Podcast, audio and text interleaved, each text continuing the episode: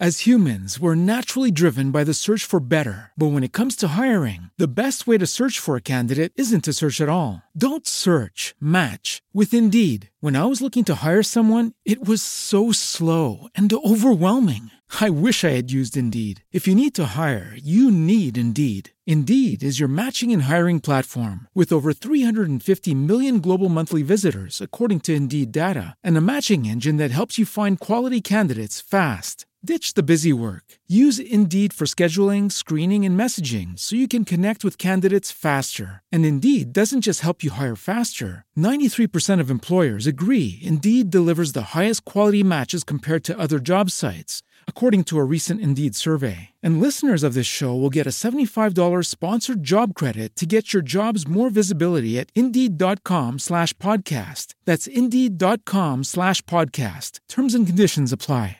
With Lucky Land slots, you can get lucky just about anywhere. Dearly beloved, we are gathered here today to. Has anyone seen the bride and groom? Sorry, sorry, we're here. We were getting lucky in the limo and we lost track of time. No, Lucky Land Casino, with cash prizes that add up quicker than a guest registry. In that case, I pronounce you lucky. Play for free at LuckyLandSlots.com. Daily bonuses are waiting. No purchase necessary. Void where prohibited by law. 18 plus. Terms and conditions apply. See website for details.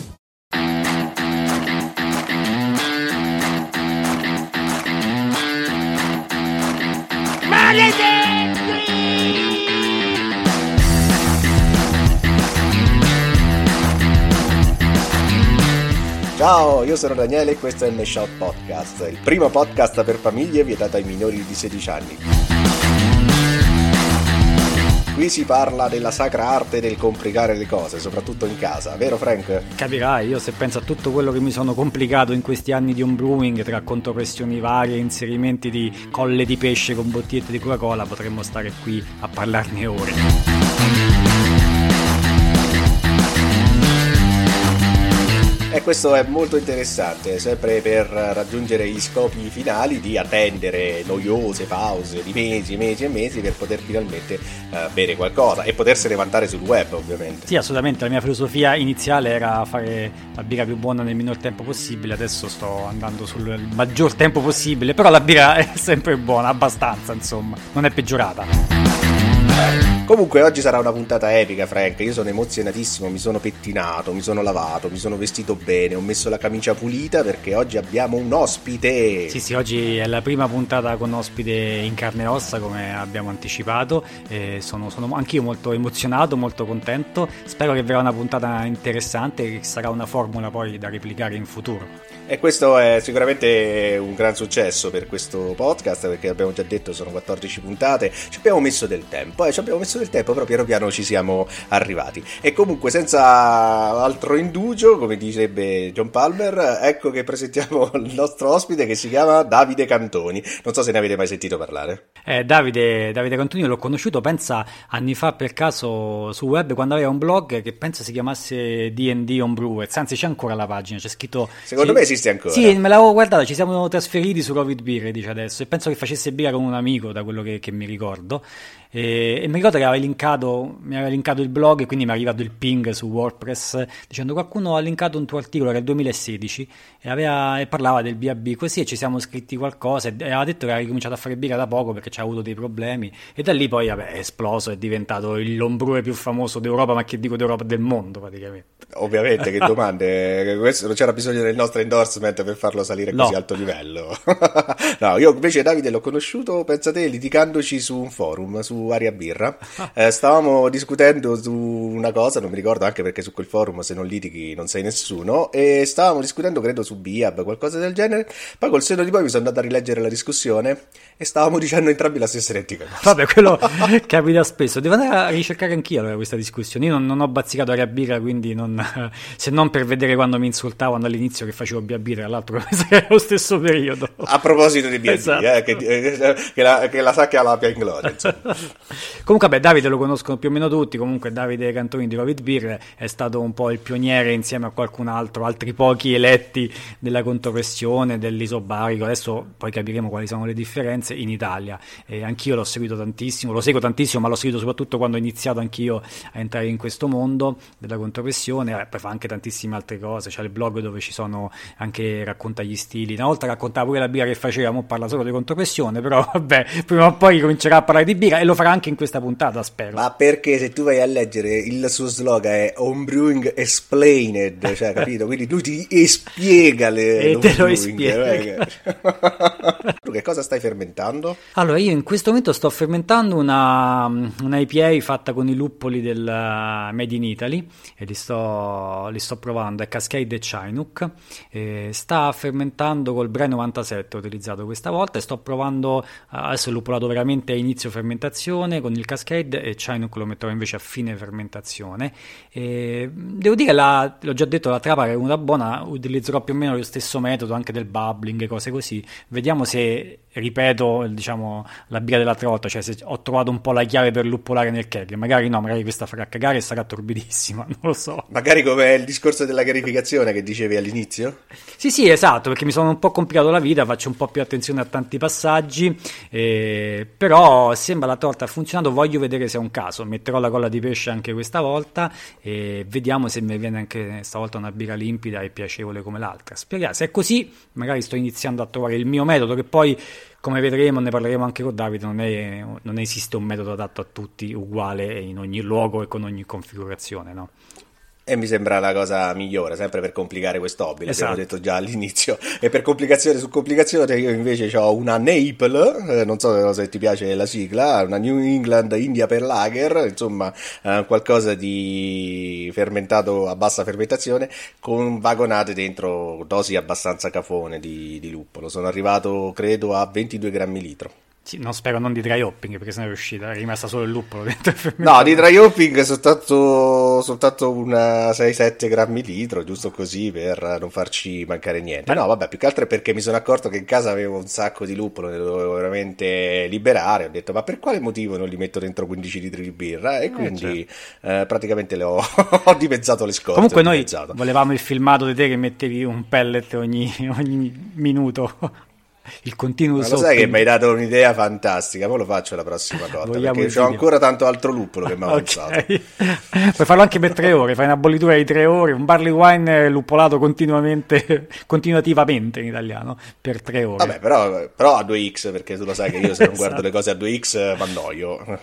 Bene, vabbè, diciamo che a questo punto eh, daremo spazio a questa lunga chiacchierata che abbiamo fatto con Davide, eh, l'abbiamo già fatta, vedete, stavo facendo questo pezzo iniziale dopo averla fatta e sentirete la mia voce che, tipo dal citofono perché stavo sotto casa, ho citofonato, non è vero, perché non sono ancora capace a usare i software che usi- usiamo noi, quindi ho sbagliato microfono e ho messo quello del PC invece di questo bellissimo microfono che mi fa la voce sensuale.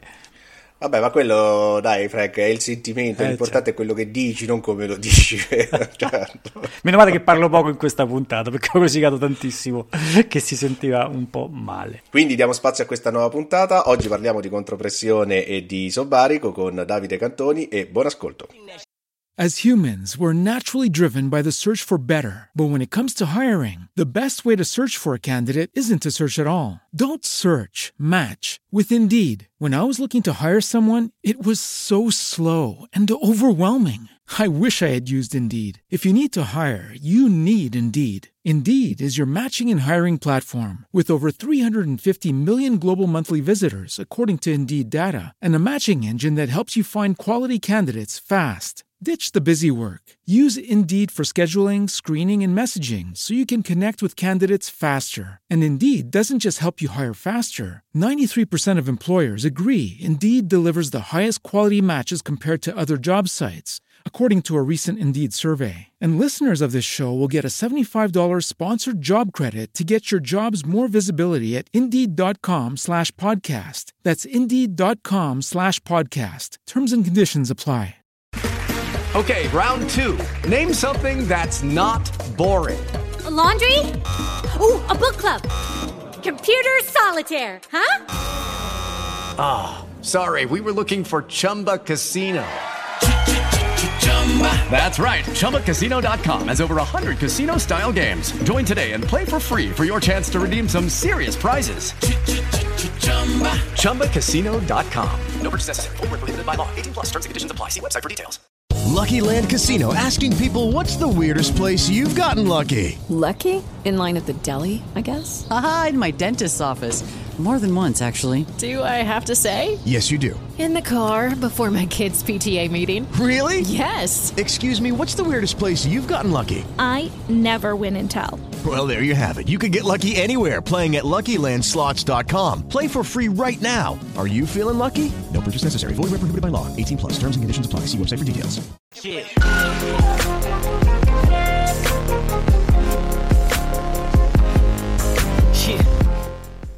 Oh, finalmente ci abbiamo messo soltanto 14 puntate per venirne a capo con un grande cruccio di noi homebrewer, Frank.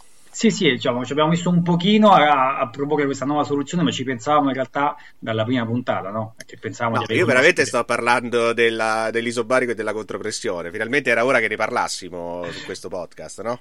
No, io parlavo sì, assolutamente sì, ma parlavo anche dell'ospite che volevamo tanto fare una puntata con un ospite vivo e non eh, via messaggio di, di WhatsApp e finalmente la stiamo facendo. Ah, è vero, c'è anche un ospite stasera, quindi è giusto il caso di presentarlo. Per chi non lo conoscesse, ecco a voi Davide Cantoni di Rovid Beer. Ciao a tutti. L'entusiasmo che trasuda da queste parole proprio, che, cioè, ben, benvenuto sul Meshout Podcast. Insomma, eh, col punto esclamativo. Ovviamente, che domande. Come va? Tutto a posto? Tutto a posto. Stai fermentando qualcosa in questo periodo, giusto così, perché è una domanda che ci facciamo tra di noi. Ho fatto una Pils tre settimane fa e non ho ancora finito di fermentare, quindi se la sta prendendo molto comoda. È bellissimo fare le basse fermentazioni a casa. Allora, senti, visto che io e Frank abbiamo provato a parlare un po' tra di noi del tema del, del giorno, isobarico contro pressione, chi più chi meno ne sappiamo poco, ci è venuta questa idea, abbiamo provato a coinvolgerti dentro questo discorso. Tu ti va di fare questo piccolo viaggio con noi? Molto volentieri. Sai che comunque noi ti faremo delle domande e tu dovrai rispondere. Domande scomode, tante domande scomode. Dovrai rispondere cercando di spaccare il capello in quattro, perché se no Frank poi si arrabbia e so dolori. Facciamo un po' un passo indietro come ci piace a noi di questo podcast. Innanzitutto cominciamo veramente un po' a fare delle definizioni. Che cos'è isobarico e cos'è contropressione? Allora, io ti posso dire che cosa intendo io per isobarico e contropressione, poi magari Francesco dirà se è vero oppure no. no, dico al contrario di quello che dici te così. Bravo. Allora, io intendo l'isobarico come un metodo di fermentazione e la contropressione come un metodo di trasferimento. Quindi praticamente mh, li vado a spiegare un attimo così magari andiamo a, a, a introdurre un po' l'argomento della serata, no? per far capire un attimo a chi si, ci sta ascoltando. Una fermentazione classica viene fatta all'interno di un fermentatore dove si applica un gorgogliatore che serve per far uscire la pressione, quindi la CO2, prodotta dal lievito in fermentazione. Con l'isobarico invece noi al posto di questo gorgogliatore applichiamo una valvola che si chiama expanding valve. Questa valvola non permette alla CO2 di uscire fino ad arrivare a un certo valore che noi andiamo a impostare. Quindi il lievito produce la CO2 che va a carbonare la birra perché è costretta a rimanere all'interno del fermentatore e quindi questo ci porta ad avere a differenza del metodo precedente una birra finita già carbonata quindi in questo caso non avremo bisogno della rifermentazione, quindi non avremo bisogno di andare ad inserire in bottiglia lo zucchero per fare appunto la rifermentazione e dare carbonazione alla birra, perché la birra è già carbonata. Per gli amici il priming. Esattamente. E questo è quello che chiamano anche fermentazione in pressione poi di fatto, no? Giusto? Esatto. Invece la contropressione, come detto, è un metodo di trasferimento. Che cosa si intende? Praticamente in questo caso si, eh, si ha la necessità di avere due contenitori entrambi sigillati, quindi pressurizzabili alla pressione almeno che si utilizza appunto per fare il trasferimento. Si collegano poi con un tubo e si va ad applicare al fermentatore di partenza o comunque al contenitore di partenza una certa pressione con una bombola di CO2 e si va allo stesso tempo a sfiatare il contenitore di arrivo della stessa quantità di CO2. Quindi praticamente il contenitore di partenza viene saturato e quindi la CO2 prende il posto della birra che invece passa in quello di arrivo che viene a sua volta desaturato. Quindi lì la birra entra e la CO2 esce. Cercando di mantenere gli stessi identici valori di pressione, si può dire così, no? Esatto, infatti il metodo contropressione significa proprio che la pressione è la medesima in entrambi i contenitori. Finisco con un ultimo appunto. Se è vero che l'unico metodo, diciamo, per spostare una birra fermentata in isobarico è la contropressione, non è vero il contrario, cioè la contropressione non è che si può utilizzare soltanto su birra fatta in pressione, quindi già carbonata, ma si può utilizzare anche su birra non carbonata. Quindi spesso si, ci si sbaglia e, e, io leggo spesso su Facebook, ad esempio, di persone che dicono io non faccio contropressione perché rifermento. In realtà non è del tutto giusto questa frase perché comunque la contropressione la puoi utilizzare anche se vai a rifermentare, quindi anche su birra non carbonata. Infatti io stesso spesso quando vado a rifermentare comunque uso sempre il metodo della contropressione. Pensa te che io mi sono riconosciuto tantissimo in quest'ultima descrizione che hai fatto perché sono proprio io, cioè io sposto la birra in contropressione e rifermento. Pensa te. No, ma anch'io faccio entrambe le cose e sono d'accordissimo sul fatto che di fatto la contropressione è un modo per spingere la birra fuori dal fermentatore limitando il più possibile il contatto contatto con l'ossigeno, poi alla fine è quello. Poi c'è una teoria che mi disse Luca Cottini, che non so quanto è valida, eh, ciao Luca, che lui sosteneva che l'isobarico in imbottigliamento sostiene quando tu fai passare la birra con la accaduta, però tra due sistemi alla stessa pressione, quindi c'è il fermentatore a pressione sopra, la bottiglia a pressione sotto, apri il rubinetto, cade la birra senza toccare l'ossigeno, ma alla stessa pressione. Insomma, per carità, tecnicamente isobarico significa la stessa pressione, però vabbè, eh, diciamo io sono d'accordo con Davide, secondo me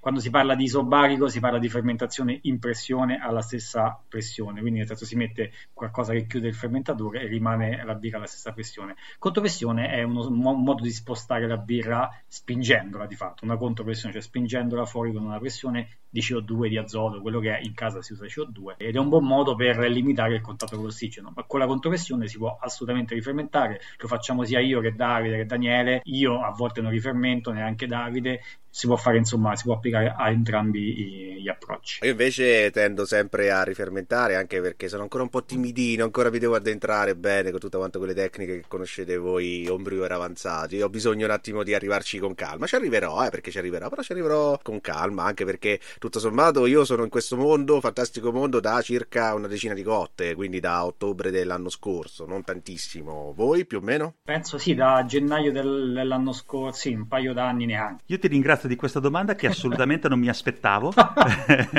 Infatti, proprio ieri sono andato a vedere sul sito quando è che avevo messo il primo eh, post su questo argomento ed era di agosto del 2019, quindi sono praticamente due anni. Siamo insomma tutti abbastanza, cioè Davide un po' più di noi, però tutti abbastanza, non da tantissimo tempo, ma come poi è successo in Italia, alla fine c'è chi mette la birra nei gag, da, come già citato Luca Cottini, da un sacco di anni, ma insomma il fenomeno è diventato un po' di, alla portata di tutti da relativamente poco tempo. Come setup che utilizziamo? Vediamo insomma tutti quanti, tipo Daniele, tu dicevi che non carboni mai forzatamente. Per l'imbottigliamento avevo cominciato con la Beer Gun, però la Beer Gun clone, quella cinese, però devo essere sincero non mi ha mai soddisfatto nell'utilizzo, molto probabilmente. No, oltre ad essere cinese che comunque massimo rispetto, però non mi è mai piaciuto come sistema, non l'ho mai trovato molto pratico, ma molto probabilmente questo è anche un po' un problema dei novizi che le prime volte, i primi tentativi può essere che non vadano tutti quanti a buon fine. Però posso dire una cosa, scherzavo sui cinesi, nel senso che io la, la sto usando adesso la famosa asta cinese inglese, quella la, che non è la pistola, è l'asta per imbottigliare, mi ci trovo molto bene. La pistola cinese ho letto molte recensioni, insomma, non enormemente soddisfacenti. E in quel caso, la, forse quella originale della Blickman funziona meglio. Io ho usato quella dall'inizio, costa un po', ma devo dire è iper comoda. Io uso tutte e due. No, no, assolutamente, non lo metto in dubbio. Infatti, io ho usato il clone cinese, che comunque molto probabilmente o ha un dei malfunzionamenti di suo, perché a me faceva troppa schiuma. Non mi piaceva col fatto che facesse tutta quanta quella schiuma. E ripeto, però molto probabilmente so pure io che non la so usare. E poi sono passato comunque al sistema automatizzato Air Pressure perché oltre a essere automatizzato, quindi a sollevarmi da tutta quanta una serie tra virgolette di responsabilità ma non di conoscenze, è un progetto italiano che mi è sempre piaciuto sponsorizzare, cioè mi piace sponsorizzare. Okay. Insomma. Io faccio tutte e due le cose, io ho la Beer Gun, la prima cosa che ho fatto perché per me è stato un metodo più semplice per avvicinarmi alla contropressione, perché comunque alla fine se usi la Beer Gun e i rifermenti è quasi uguale a usare l'asta di imbottigliamento, devi imparare un po' di cose sulle bombole, insomma, ma relativamente poche, fai pochi casini. Ultimamente, insomma, sto anche imbottigliando in uh, birra già carbonata e quindi dipende. A volte uso la pistola, a volte uso l'asta cinese, a volte uso i tap, ho anche quello. Insomma, ho diversi sistemi ed è bello provarli un po' tutti. Invece, Davide? Allora, io per quanto riguarda la produzione come sapete utilizzo i Fermzilla e gli Allrounder, che sono i fermentatori, quelli trasparenti, pressurizzabili, queste cose qua. Qual è la differenza fra i due che non mi ricordo tra Fermzilla Il Fremzilla è di forma conica ed ha la valvola inferiore con la possibilità di raccogliere il lievito esausto, il lupolo, quello che è. Invece l'Allrounder ha il fondo arrotondato, quindi non ha questo plus. E ti dico forse per uno soprattutto che ci si approccia all'allrounder forse è meglio perché è un po' più semplice perde meno quindi ha meno problemi. Per quanto riguarda l'imbottigliamento anch'io utilizzo art pressure. Tra l'altro ultimamente ho modificato tutte quante le valvole ho preso le valvole d'acciaio che costano un sacco di soldi.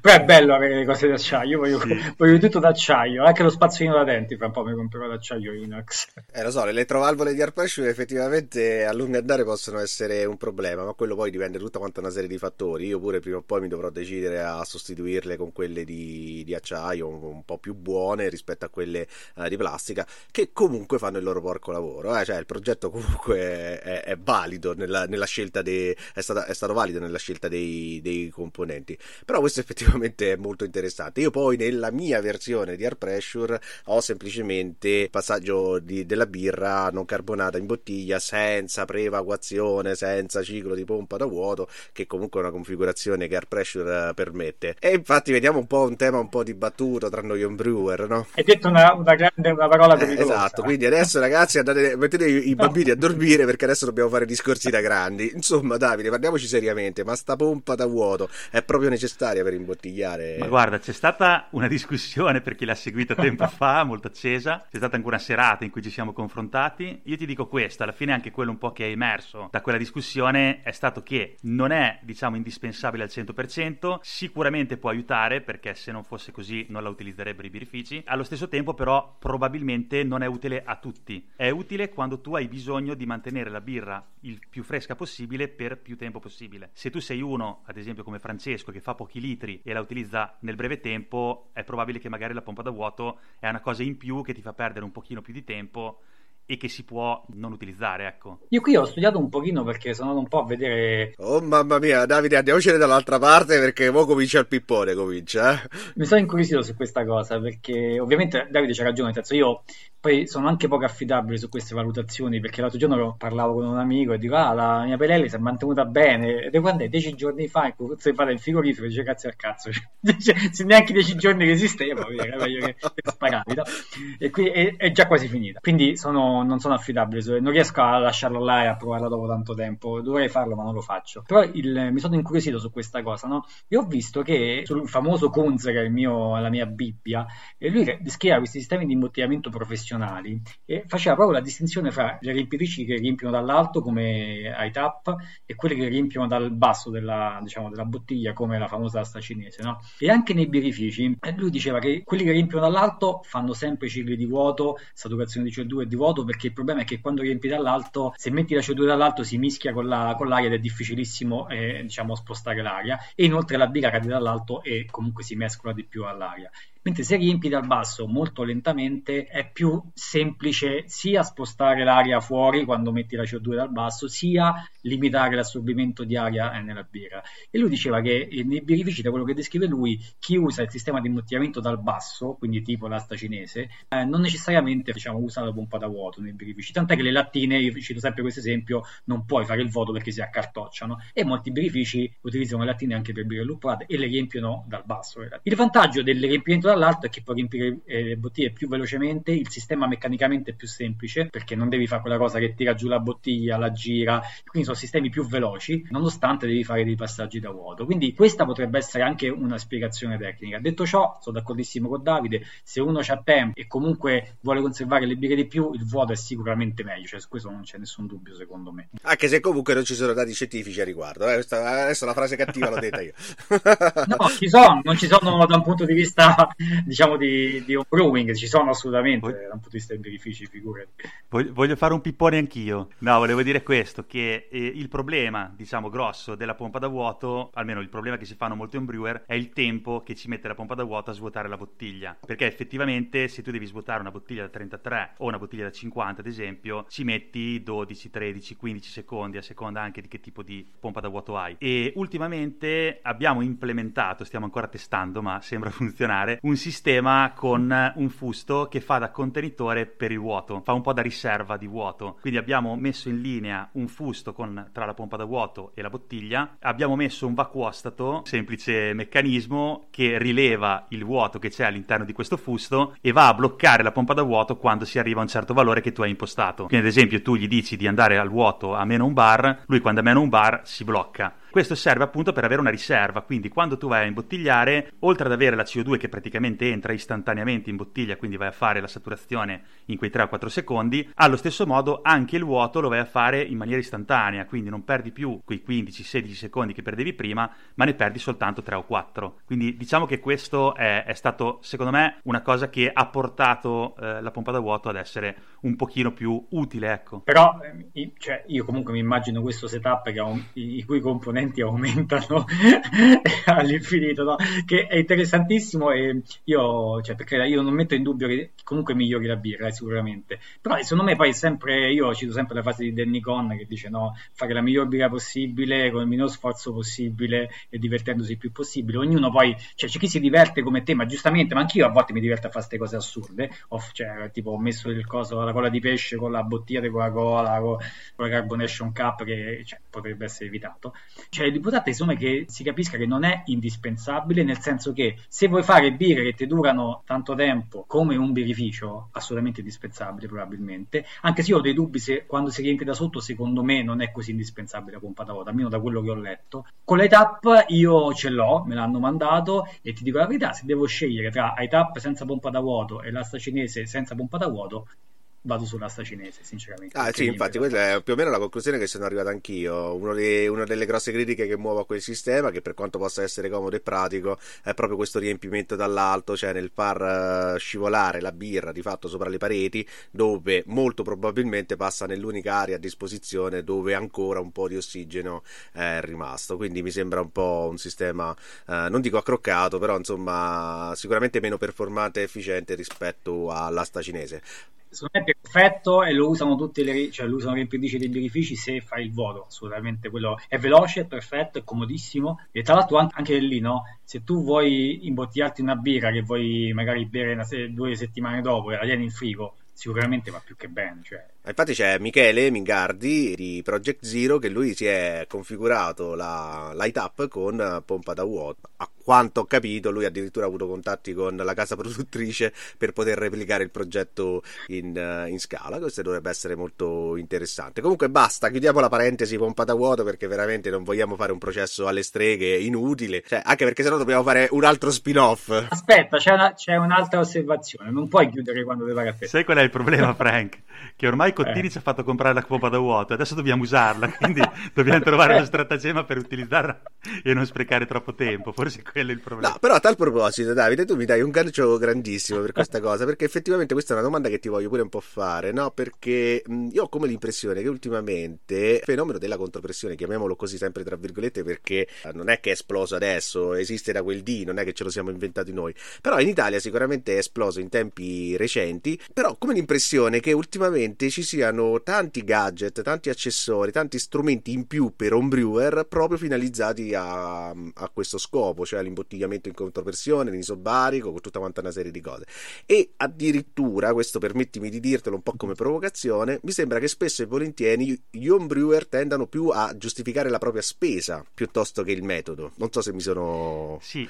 Guarda, io ti dico questo, secondo me, appunto come abbiamo detto prima, sono due anni che abbiamo iniziato un po' tutti quanti in Italia a portare avanti questo discorso di contropressione e isobarico. Però c'è anche da dire un'altra cosa, che come dici tu, è esattamente da due anni che stanno continuando ad apparire sempre più accessori per questi metodi, non soltanto qui in Italia, ma anche negli store cinesi, anche ad esempio da Kegland che alla fine è australiana e quindi io penso che forse il momento sia coinciso, cioè il momento in Italia è un po' coinciso con quello nel resto del mondo e quindi forse c'era il bisogno di questa cosa, perché io penso una cosa che alla fine gli homebrewer che cosa fanno in casa? Vanno a replicare un po' in piccolo quello che si fa in birrificio. E quindi se sempre più birrifici vanno a passare a questi metodi, o almeno in Italia ultimamente io conosco tre o quattro birrifici che sono passati a un'imbottigliatrice di questo tipo, anche gli homebrewer in casa piano piano hanno bisogno di andare un po' a scimmiottare quello che succede in grande, no? Perché cosa è successo in quel periodo? Due anni fa non sono stato solo io ad iniziare con questi metodi,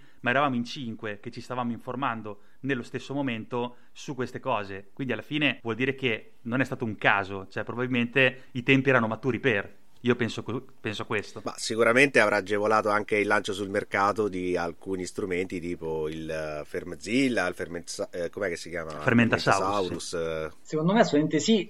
Io da quello che ho visto poi diciamo, lo sguardo all'estero ce l'ho sempre avuto, però il contatto più diretto ce l'ho avuto negli ultimi anni, quindi non lo so. Però io ho l'impressione che in America e in Inghilterra questa cosa avvenisse da prima, e sia sugli store sia eh, da parte degli homebrew, no? questa cosa del mettere la in keg, in maniera un po' più artigianale magari magari, no? nel senso che non è che si faceva il voto nei keg, era una cosa un po' più ho la birra alla spina a casa, perché poi sai in America hanno tutto molto più spazio e quindi fanno queste cose da, da più tempo.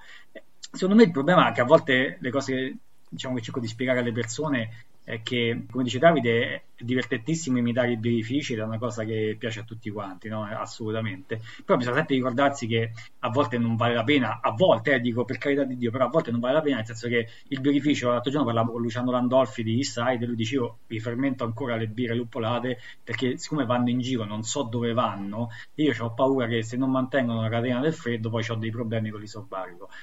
E quindi chi fa l'isobarico, scusa l'isobarico, che fa comunque non la rifermentazione, cerca di togliere più ossigeno possibile perché non lo sai questa birra dove finisce, non lo sai come viene trattata. Chi fa la birra in casa ha la fortuna di magari ti compri in frigo in più, la tieni in frigo, ma anche se diventa cattiva, quello, il peggio che può succedere è che te la bevi, dici, ma è ossidata, sti cazzi la butto. E se devi mandarla a un concorso, magari in quella singola bottiglia, tre bottiglie devo mandare a un concorso, io non faccio 6 saturazioni, ne faccio 46, cioè mi metto là un'ora su una bottiglia a fare 46 saturazioni e senza pompa da vuoto e alla fine la mando senza ossigeno, eh. però se facessi così su ogni bottiglia impazzirei. Poi ecco, No, ma infatti, giusto a postilla, pure quello che diceva prima Davide, cioè perdere 15 secondi, tra virgolette, Dipende, su ogni esatto. singola bottiglia per saturare, desaturare, fare vuoto, risaturare, eccetera, eccetera. Ma chi se ne importa? Siamo brewer, siamo in casa, nella peggiore delle ipotesi, stiamo parlando comunque di volumi assolutamente ridotti rispetto a un birrificio, cioè a noi il tempo ci costa relativamente. No, ma infatti secondo me ognuno poi deve tarare al proprio, al proprio tempo libero. Secondo me, ecco, quello che deve passare come concetto è che se, cioè, non è necessario, per, io dico sempre, per fare buona birra, avere la strumentazione spaziale, no?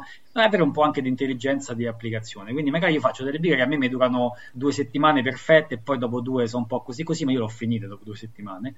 10 litri l'ho finita dopo due, due no, tre sì sicuramente. Le birre più alcoliche non c'è problema perché comunque sono molto molto più resistenti all'ossidazione. Se devo mandare una birra a un concorso e appunto faccio 96 saturazioni della bottiglia, ci metterò due ore a imbottigliare tre bottiglie, ma chi se ne frega la faccio una volta ogni due mesi e amen, no? Oppure c'è chi fa tre cotte l'anno, per esempio, vuole che la birra si mantenga, chi fa 50 litri, e ci sta, ognuno ha il suo approccio, è assolutamente legittimo ed è anche intelligente dire ok, faccio la birra, ne faccio 50 litri, la bevo per 4 mesi, voglio che al quarto mese sia ancora decente, per carità, allora prendi un po' da vuoto, assolutamente legittimo. Una griglia per fare le grigliate molto grandi, certo, tutte quante quelle cose che servono in casa per chi si diletta. Quelle cose di... indispensabili per gli homebrewer. esatto. A proposito di fermentazioni, tocchiamo un altro tasto, giusto perché pure stasera cerchiamo un po' di romperti le scatole, Davide, anche se poi alla fine Frank mette sempre eh, lo zampino. La fermentazione in pressione, eh, questo fantastico mondo, tu come, quali sono le tue esperienze in merito? Tu fermenti in pressione? Allora, sì, io diciamo che soprattutto le birre lupolate, quelle con, dove faccio comunque un dry un po' più spinto, e le basse fermentazioni, solitamente le fermento tutte quante in pressione, perché comunque ne ho la possibilità, perché comunque penso che possano, diciamo, giovare da questo tipo di fermentazione. Di tutti gli altri stili, diciamo che faccio del Belgio, faccio poche Inghilterra, quelle solitamente invece le vado a rifermentare. Ultimamente ho fatto tanto Belgio e ho rifermentato tutto. Quello che sto facendo nelle ultime cotte è, visto che ho acquistato quei mini keg, quei keg eh, di plastica con la sacca quelli dentro. da 3 litri. Bravo. Ho acquistato quelli con no. il sistema per poterli riempire e mi sono anche costruito una spillatrice per poter spillare la birra. In quel caso vado a passare la birra non carbonata in un keg, vado a fare carbonazione forzata e poi dal di lì la trasferisco nei, nei keg. Però le bottiglie comunque continuo sempre a rifermentare anche in quel caso. E quindi tu continui comunque a mantenere il formato di stoccaggio le bottiglie oppure ti affidi soltanto ai fustini? Allora, in realtà io sto dicendo questa cosa ma non l'ho ancora fatto perché da un po' che non faccio birra. la mia idea comunque, per Davide. La mia idea comunque è di fare, non so, tre o quattro fustini da 3 litri per ogni birra e il resto andarla a mettere in bottiglia. Quindi sì, continuerò a fare bottiglie anche perché ho speso 150.000 euro in valvole dell'art pressure e quindi le devo utilizzare. E c'è questa cosa sulla fermentazione di pressione, poi ci abbiamo anche no, discusso, ci siamo confrontati con Davide, che io capisco che la comodità, nel senso che lui dice giustamente non è particolarmente complicato, metti una valvola, ti trovi la biga carbonata e quindi per carità, sicuramente fai prima, no? Però io eh, quello che, che, dico sempre alle persone poi quando ci parlo è che cioè, non è quello il punto di tutta questa, diciamo, questa complicazione. No? Il punto, secondo me, io i vantaggi li ho visti in maniera veramente evidente, è la contropressione, cioè il fatto di limitare il contatto con l'ossigeno dopo. Perché la fermentazione, in assoluto, anche senza fare nulla, a fine fermentazione è il momento in cui c'è meno, meno ossigeno nella birra, perché va via da solo, perché la assorbe il lievito, perché va via con la CO2, anche se non fai nulla, anche se la fermenti chiusa dentro un secchio di plastica, in quel momento l'ossigeno è bassissimo. Quindi il punto non è fermentare in pressione, che può essere utile per altre ragioni, come dice Davide. Non lo so se mantiene di più l'aroma di lupolo, questo è discutibile, sicuramente è più veloce, e carboni prima, speri meno CO2, assolutamente. Secondo me non ha nessuna influenza sull'ossigeno nella birra. È molto importante quello che fai dopo. Ti faccio una domanda che mi è venuta in mente adesso. Al... Nei podcast precedenti mi sono allenato a dire podcast una settimana, quindi l'ho detto Noi bene. non ci riusciamo ancora. Avete par... Noi non ci siamo ancora riusciti dopo 14 puntate, fate. Avete parlato di luppolo in maniera anche molto approfondita. Ah. E hai parlato di un composto che non sì. mi ricordo come si chiama, che va a fondo assieme a... Allora, sono tre, i terpeni ossigenati, i terpeni e i composti dello zolfo. Questa la so, dai, eh, mettimi il voto, professore. Allora erano i terpeni, allora erano i terpeni che vanno a fondo assieme lievito. Se va a fondo sono i terpeni. Se sì, io rifermento è possibile che se c'erano sì, dei terpeni sì. nella birra io me li vado a portare a fondo? Assolutamente sì, infatti mi sa che l'avevamo detto. Un'altra cosa su cui volevo parlare un quarto d'ora, posso? C'è tempo? Posso? Eh, c'è lo spin-off, eh, certo, posso? che domande. è il fatto che sulla rifermentazione no, c'è questa cosa che in alcuni stili è il male assoluto, no? tipo nelle IPA quasi, nelle basse è il male assoluto, però io ti giuro, ho cercato ovunque degli articoli in cui fa- avessero fatto delle cazzo di misure su cosa succede se rifermenti, non ce n'è uno non ce n'è uno. Questo che dici te è possibile, io penso di sì, però io le prove che ho fatto io, però devo dire le ho fatte quando non ero ancora bravissimo e non lo sono ancora, quindi ero ancora meno bravo a carbonare forzatamente e ho fatto l'esperimento stessa birra eh, rifermentata e carbonata forzatamente. Era peggio quella carbonata forzatamente, ma perché c'era del diacetile, quindi avevo sbagliato qualcosa. Però ecco, io mi sono sempre chiesto, ma qual, qual è la differenza vera? Cioè, anche in una nuppolata, no? Cioè, Luciano di sai delle rifermenta, le birre sono buone. Sono buone come quelle di altri birrifici che fanno in sobaico? Non lo so. Questa cosa che hai detto te è assolutamente condivisibile, però ti dico la verità, io questa fobia della rifermentazione in assoluto la capisco, ce l'ho un po' anche io. Quando ho fatto la, la alta non rifermentata mi sono saltato, però quando ho fatto i confronti io tutta questa differenza non l'ho veramente sentita, devo dire la verità. L'unica volta che l'ho sentita è stata in una bassa fermentazione ed era però sottilissima e non era che una era cattiva e una era buona, erano diverse, erano buone tutte e due. Quindi secondo me boh, è un ambito in cui si ci fa a volte troppi problemi. Ti dirò, anch'io adesso che ho la possibilità di non rifermentarle, le base tendo a non rifermentarle, però se ti dovessi dire ho trovato delle ricerche che spiegano questa cosa, non lo trovo. Vabbè, ma lì si subentra, lì si entra in altri contesti, si entra nella storia, nell'attendibilità storica e tutta quanta una serie di cose, temi che comunque sì, hanno sicuramente la loro importanza, ma a livello brewing, a livello casalingo, non dico che possono essere tralasciati, però spesso possono diventare anche sfociare nell'esercizio di stile e a noi gli esercizi di stile ci piacciono fino a un certo punto, giusto Davide? Giustissimo. Comunque tu ci dicevi che prima parlando di te, un po' eh, presentandoti, hai detto che ultimamente hai fatto anche un sacco di Belgio, cioè questa, questa frase è abbastanza evocativa. Che significa fare un sacco di Belgio? Qual è? che cosa significa per Rovid Beer fare un sacco di Belgio? Allora, il problema è che sono iniziato ad innamorare delle birre belga ma le birre che ho bevuto eh, in birreria. Il problema poi è rifarle a casa, no? come avete spiegato voi nel podcast precedente. Una delle puntate migliori, tra l'altro. Ultimamente mi sono un po' cimentato a fare qualche prova, diciamo che lo stile che mi piace un pochino di più è la Saison e, e quindi mh, mi piace molto il profilo del Belgian.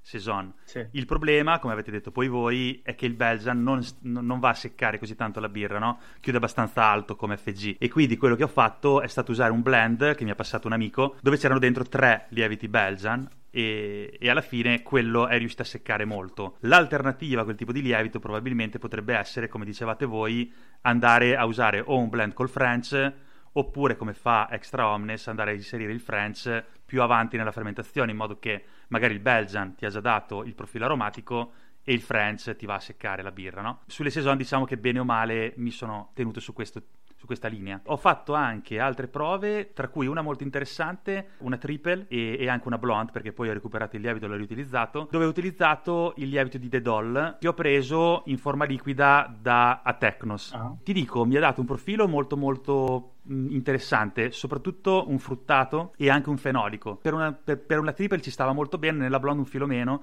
anche perché poi sono andato a mettere dei lupoli di un amico che hanno un po' coperto il profilo del lievito, quindi non ho capito bene cosa era uscito fuori. Unico problema delle birre che ho fatto, le ho rifermentate tutte, come dicevo, è che col tempo, però ti parlo di tanti mesi, perché comunque ho dovuto fare un po' un trasloco ultimamente, quindi non ho bevuto tanto, le sto ribevendo adesso, mi hanno un pochino sovraccarbonato, soprattutto la blonde e la triple. Quindi probabilmente magari è un problema di quel tipo di lievito che in bottiglia ti va a lavorare un pochino di più. Sì, questa cosa della sovraccarbonazione a volte è un macello, specialmente io la trovo con i lieviti inglesi. Tant'è che adesso sto facendo una British Strong Ale con lo Scottish Ale e mi hanno detto che se lo usi sotto i 9 gradi continua a rifermentare in bottiglia all'infinito, nel senso che si stordisce un po' quando fai birre più alcoliche, no?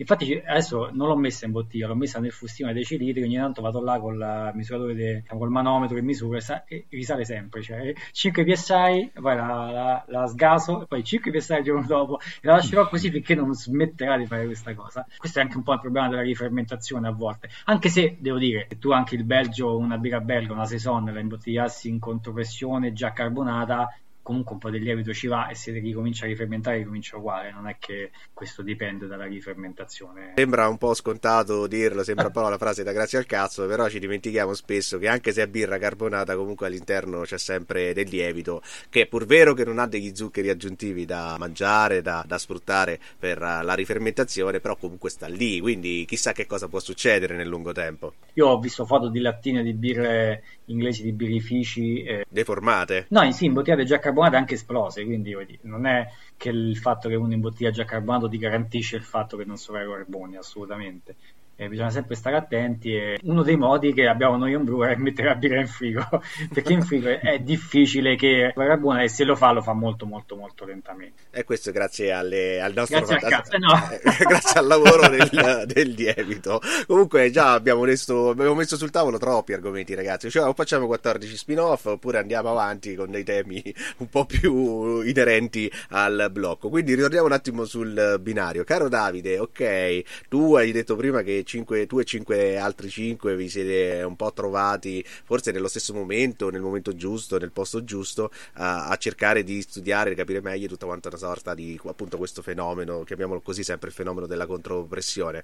Però come ci siete arrivati? Attraverso quali siti? Non soltanto store, eh, perché insomma non è perché uno va a, a spulciare il catalogo, trova degli oggetti e allora si fa incuriosire. C'è qualche fonte che è possibile seguire su questo tema più delle altre? Allora, allora, guarda. Oltre Rovid Beer, eh? Allora, guarda. Al tempo diciamo che era molto difficile in realtà cercare informazioni, trovare informazioni, perché né in italiano ma anche in inglese era, era, praticamente zero. Alla fine ci siamo basati un po' su quello che erano le nostre esperienze, un po' su quello che Cottini ci ha detto, perché era quello con più esperienza, e poi c'è, sta- e poi c'è stato anche Christian Ciarlo che in realtà più di un anno prima di noi si era cimentato in questi metodi, quindi aveva fatto un post sul forum Aria Birra, lo storico forum, e anche quella è stata una bella fonte di, eh, di informazioni. Infatti lui già ai tempi utilizzava la riempitrice cinese per poter imbottigliare, quindi comunque è vero che non avevo un sostegno, quindi io non so come facessi. Madonna, sen- quella roba senza sostegno l'ho usata una volta, è una follia, ti casca tutto in Sì, è incredibile.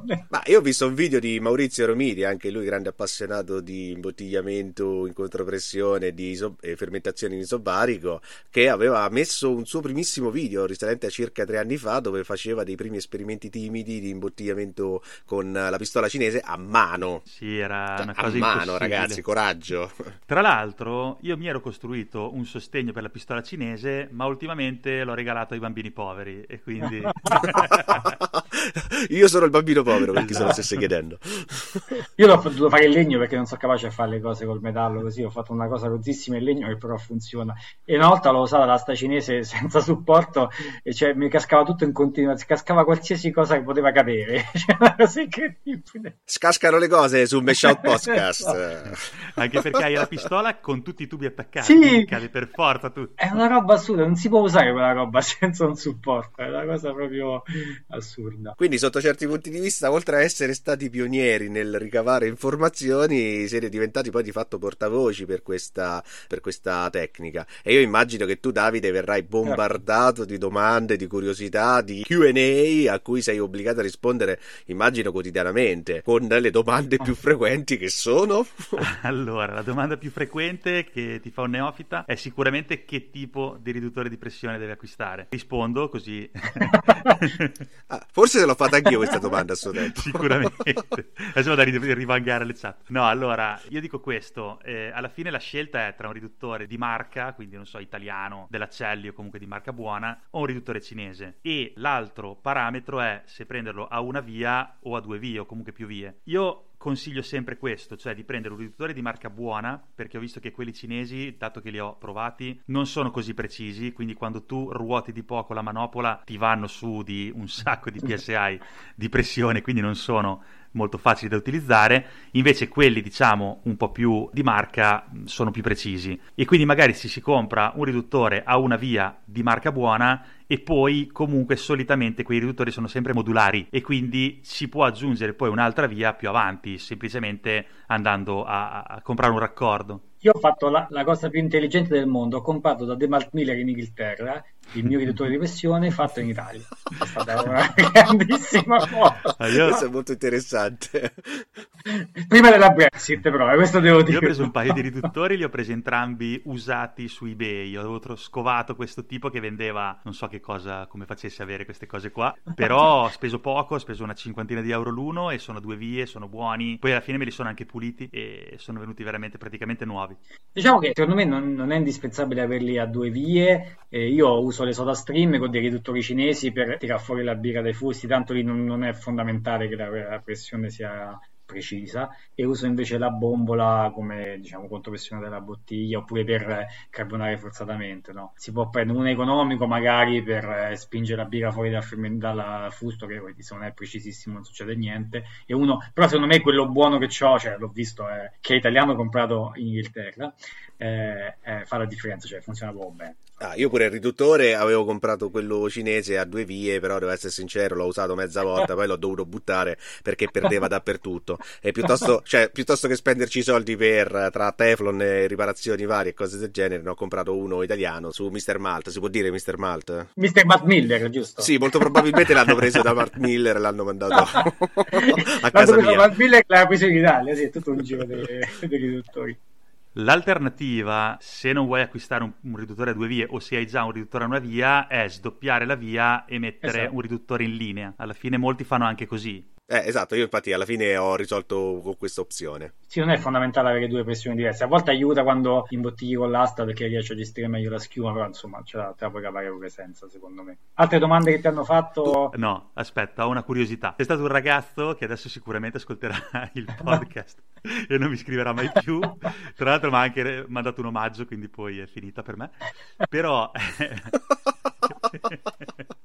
lui praticamente un po' di tempo fa mi ha contattato qualche giorno fa e mi ha detto guarda ho comprato queste cose qui per poter imbottigliare in contropressione. Ma in realtà non voleva neanche fare contropressione, voleva imbottigliare dal Frenzilla però passando dalla bozza di raccolta, quindi da, da sotto a caduta, Ah. e voleva connettere il connettore ai connettori ball lock, che sono quelli rossi della bozza di raccolta sotto. E cosa ha fatto? Mi ha fatto vedere praticamente voleva utilizzare i connettori da giardino, cioè non aveva capito che era... Dei tubi per annaffiare le piante. Esatto, esatto. Questo è notevole, questo è bello. E dopo, no, però poi ne è, ne è nato il discorso, gli ho spiegato un po' tutto quanto e alla fine mi ha mandato la foto, ha acquistato le cose giuste, quindi alla fine siamo arrivati al compromesso. Ovviamente con il tuo referral, così sei diventato oltre famoso, sei diventato anche ricco a nostre Miliardario, spese. miliardario. esatto. No, ovviamente si scherza, Davide, lo sai, anche perché tutta quanta questa attrezzatura, comunque, al dire di tutto, tocca manutenerla. Insomma, come la puliamo questa attrezzatura? Perché io effettivamente ho dei grandi crucci e ancora devo trovare un po' la quadra tra Removil, Peracetico, Star Sun soltanto. Dacci qualche dritta pure su questo aspetto. Allora, guarda, io di solito, cioè diciamo che la cosa più difficile forse è quella di pulire hard pressure per quanto riguarda la mia attrezzatura, perché comunque, perché comunque è un sistema tutto chiuso, le valvole sono chiuse, non vedi dentro, hai una serie di tubi e quindi il problema è un po' quello che si ha quando si usa lo scambiatore di calore per andare Sì. a raffreddare, cioè non sai che cosa c'è dentro, capito? E infatti l'ultima volta quando ho cambiato le valvole l'ho aperto e adesso so che cosa c'è dentro. non è una cosa non, non aprirlo, non aprirlo.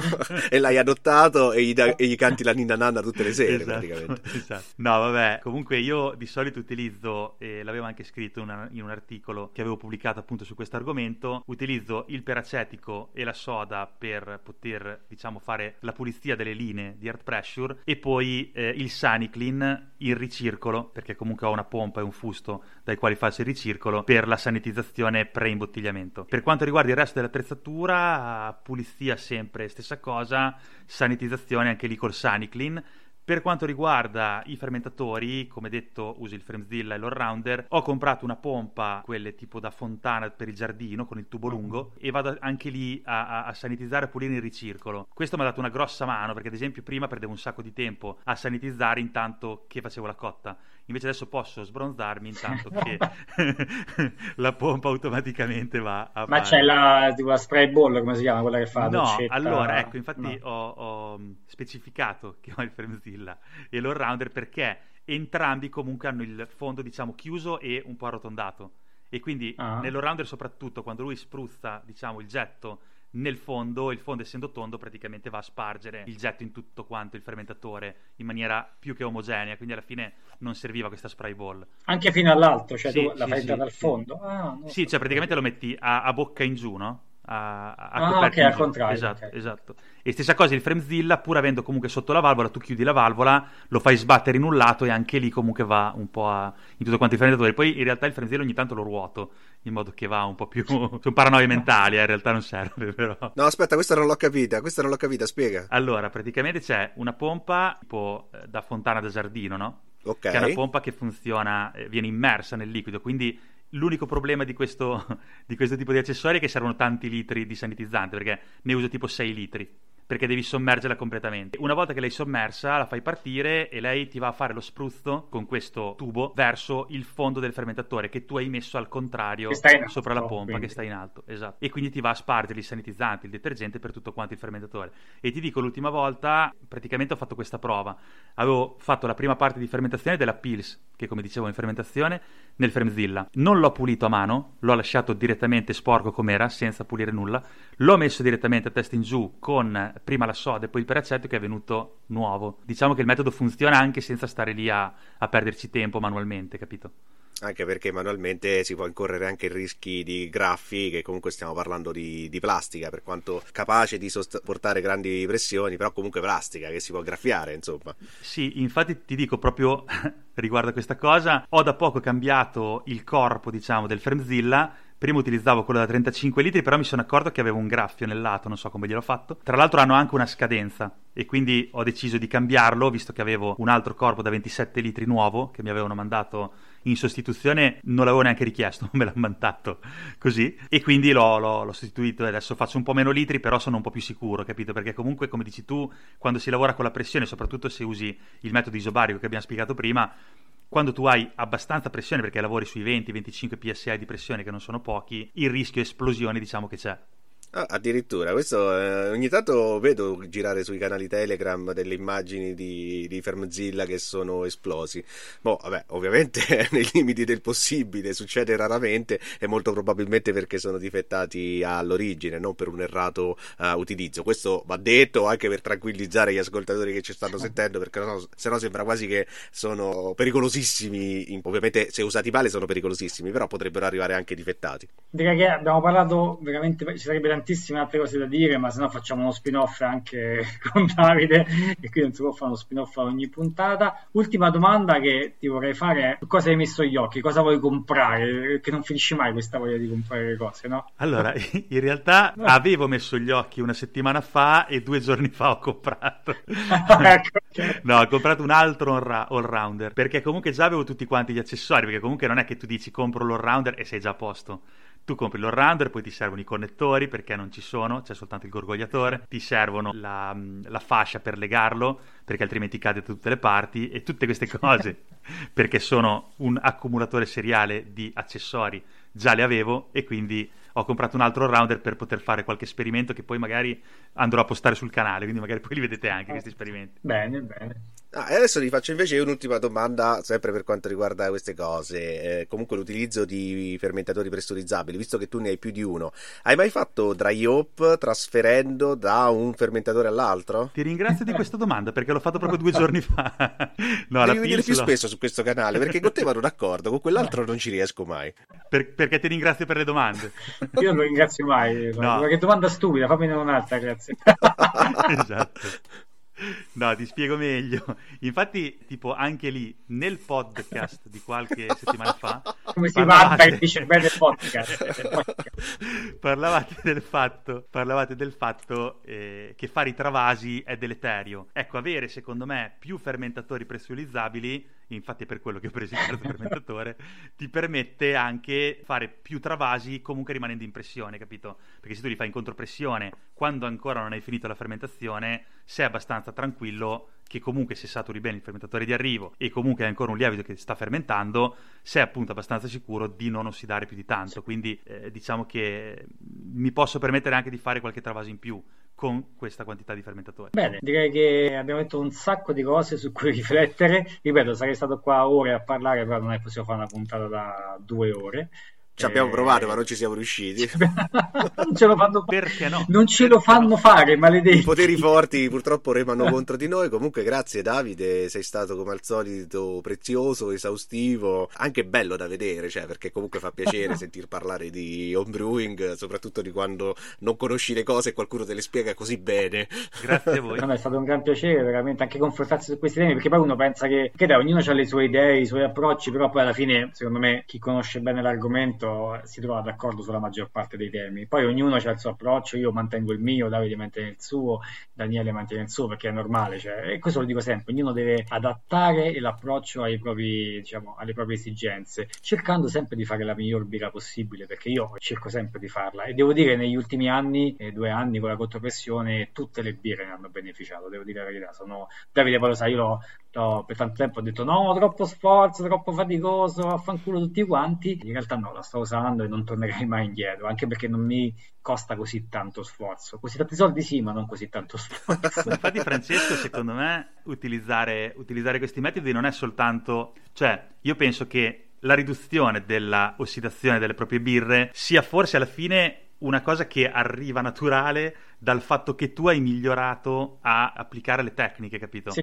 sì, sì, Perché no, comunque, cioè, non deve essere secondo me solo quello che ti porta ad utilizzare queste tecniche, ma è anche un evolverti e un lavorare meglio perché comunque io da quando utilizzo queste tecniche alla fine sporco molto meno, faccio molto meno casino, mi trovo molto molto meglio. Alla fine, come dicevamo prima, è forse un avvicinarci un po' di più a quello che è il lavoro che si fa in birrificio, no? Però ci sei arrivato anche tu e io dopo anni di comunque prove di ricette, cioè secondo me l'importante è che capire non è fondamentale partire così, cioè si può fare veramente, ma non lo dico in maniera retorica, si può fare ottima birra anche con i metodi tradizionali. Poi non potrai fare la neipa perfetta, probabilmente no, però non è fondamentale, nel senso che pensare che questi sistemi ti risolvano dei problemi di fare le ricette, di capire come si usa il luppolo, è sbagliato, nel senso che non, non è questo. Dopodiché se uno vuole partire così, può partire così, eh, non è un problema. Però non è questo che ti risolve la birra, nel senso questo te la migliora tantissimo, però poi ci vogliono delle basi, dell'esperienza, la conoscenza degli ingredienti, bla bla bla bla, sarà un'altra puntata questa.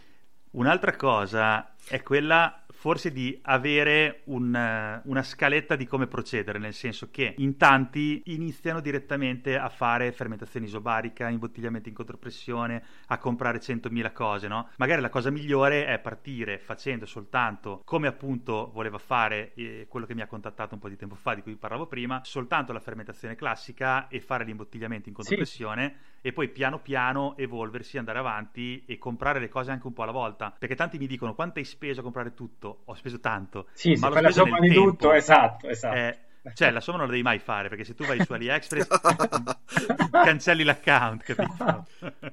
Ultimamente ho comprato le targhe della birra belga da appendere al muro. Adesso quando faccio i video poi dopo le vedete. Sempre su AliExpress, eh. birra belga su AliExpress. Io, infatti sai, le ho viste, le ho viste, sono tutti quanti certo. birrifici trappisti storici sono. Sì, sì, sì, sì. Ah, ok, grazie Davide, è stato veramente bellissimo averti qui con noi su Mesh Out Podcast a parlare di isobarico e contropressione. Speriamo di continuare a vederti e a sentirti eh, sia sui canali social, magari qualche altra puntata al futuro su qualche altro tema o su qualche altro spin-off, insomma. Daniele, Daniele Daniele, ho una domanda di un ascoltatore che mi ha detto di farti. Mi ha chiesto come sono le Vice. no, le Vice non lo devi chiedere a me, lo devi chiedere a quell'altro. Io posso rispondere sulle Blanche, posso rispondere. a me le Blanche piacciono, quindi non te lo chiedo. No, a me fanno cagare, però vabbè, oh, giuro c'ha le sue. Non bisogna parlare sempre male delle Vice, perché fanno cagare, ma non piacciono. e su questa possiamo chiudere la puntata. Grazie Davide, grazie ancora a tutti quanti gli ascoltatori di Special Podcast. Podcast. Ciao.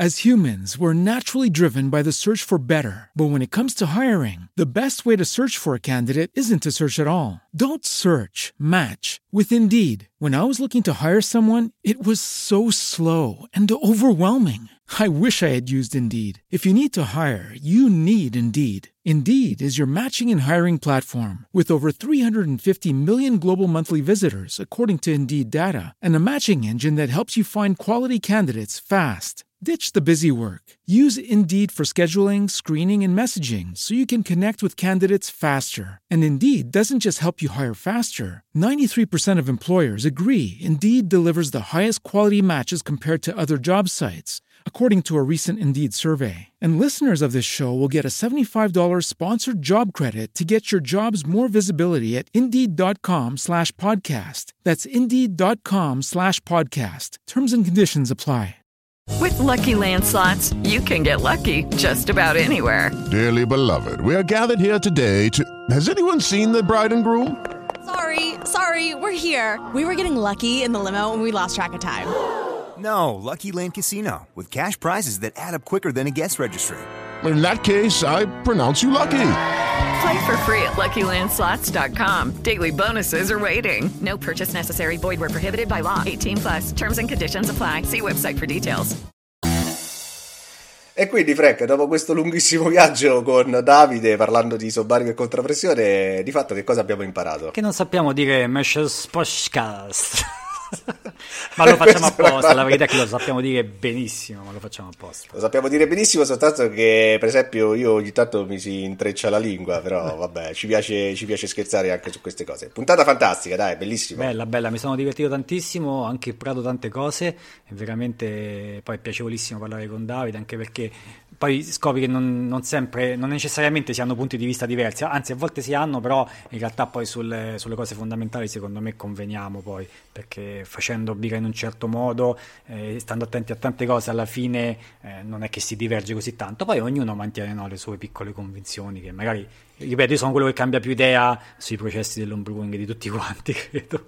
E anche questo comunque è un fattore positivo, poi ovviamente fa parte sempre del bagaglio dell'esperienza, almeno quando devi parlare di qualcosa ne parli a ragion veduta, altrimenti fai come faccio io, che nel 99% dei casi sta zitto e tagga qualcun altro, quindi comunque, eh, ragazzi, io vi devo fare un appello. Eh, permettimi, Frank, devo fare un appello ai nostri ascoltatori, giusto così per fare un po' la marchettara eh, pubblicitaria. Eh, andate a mettere la recensione positiva, ovviamente, di Meshout, su, su iTunes di Meshout Podcast perché aiutateci, insomma, con questo piccolo gesto a far crescere e a, a diffondere un po' di più questo podcast. Sì, se non sapete cosa scrivere, ditecelo che lo scriviamo noi, mandiamo anche il testo se volete. È sufficiente cliccare sulle 5 stelle. Quindi. Ah, non c'è da scrivere, no, vabbè, peccato. E poi comunque volevo fare una piccola errata corrige sul precedente blocco che abbiamo fatto. I nostri ascoltatori sì. sono attentissimi, infatti li ringraziamo per questo, perché appena abbiamo pubblicato la puntata dove abbiamo parlato dei malti speciali, ci sono arrivati, almeno a me, non so a te Frank, un paio di commenti che dicono, ehi attenzione, guarda che il Carael, lo vuoi dire tu, lo vuoi dire?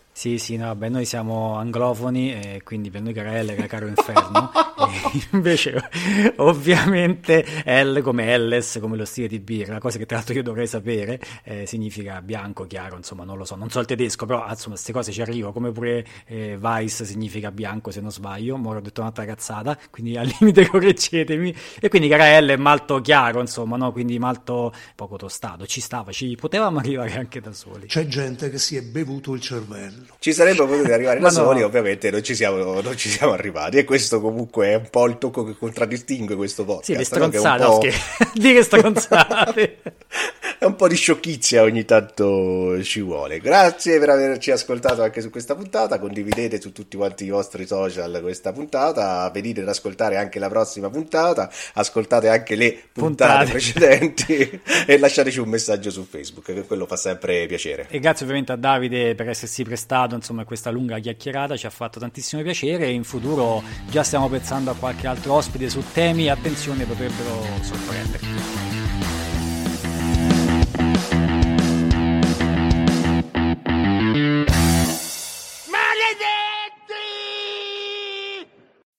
As humans, we're naturally driven by the search for better. But when it comes to hiring, the best way to search for a candidate isn't to search at all. Don't search, match with Indeed. When I was looking to hire someone, it was so slow and overwhelming. I wish I had used Indeed. If you need to hire, you need Indeed. Indeed is your matching and hiring platform with over 350 million global monthly visitors, according to Indeed data, and a matching engine that helps you find quality candidates fast. Ditch the busy work. Use Indeed for scheduling, screening, and messaging so you can connect with candidates faster. And Indeed doesn't just help you hire faster. 93% of employers agree Indeed delivers the highest quality matches compared to other job sites, according to a recent Indeed survey. And listeners of this show will get a $75 sponsored job credit to get your jobs more visibility at Indeed.com slash podcast. That's Indeed.com slash podcast. Terms and conditions apply. As humans, we're naturally driven by the search for better. But when it comes to hiring, the best way to search for a candidate isn't to search at all. Don't search, match with Indeed. When I was looking to hire someone, it was so slow and overwhelming. I wish I had used Indeed. If you need to hire, you need Indeed. Indeed is your matching and hiring platform with over 350 million global monthly visitors, according to Indeed data, and a matching engine that helps you find quality candidates fast. Ditch the busy work. Use Indeed for scheduling, screening, and messaging so you can connect with candidates faster. And Indeed doesn't just help you hire faster. 93% of employers agree Indeed delivers the highest quality matches compared to other job sites, according to a recent Indeed survey. And listeners of this show will get a $75 sponsored job credit to get your jobs more visibility at Indeed.com slash podcast. That's Indeed.com slash podcast. Terms and conditions apply.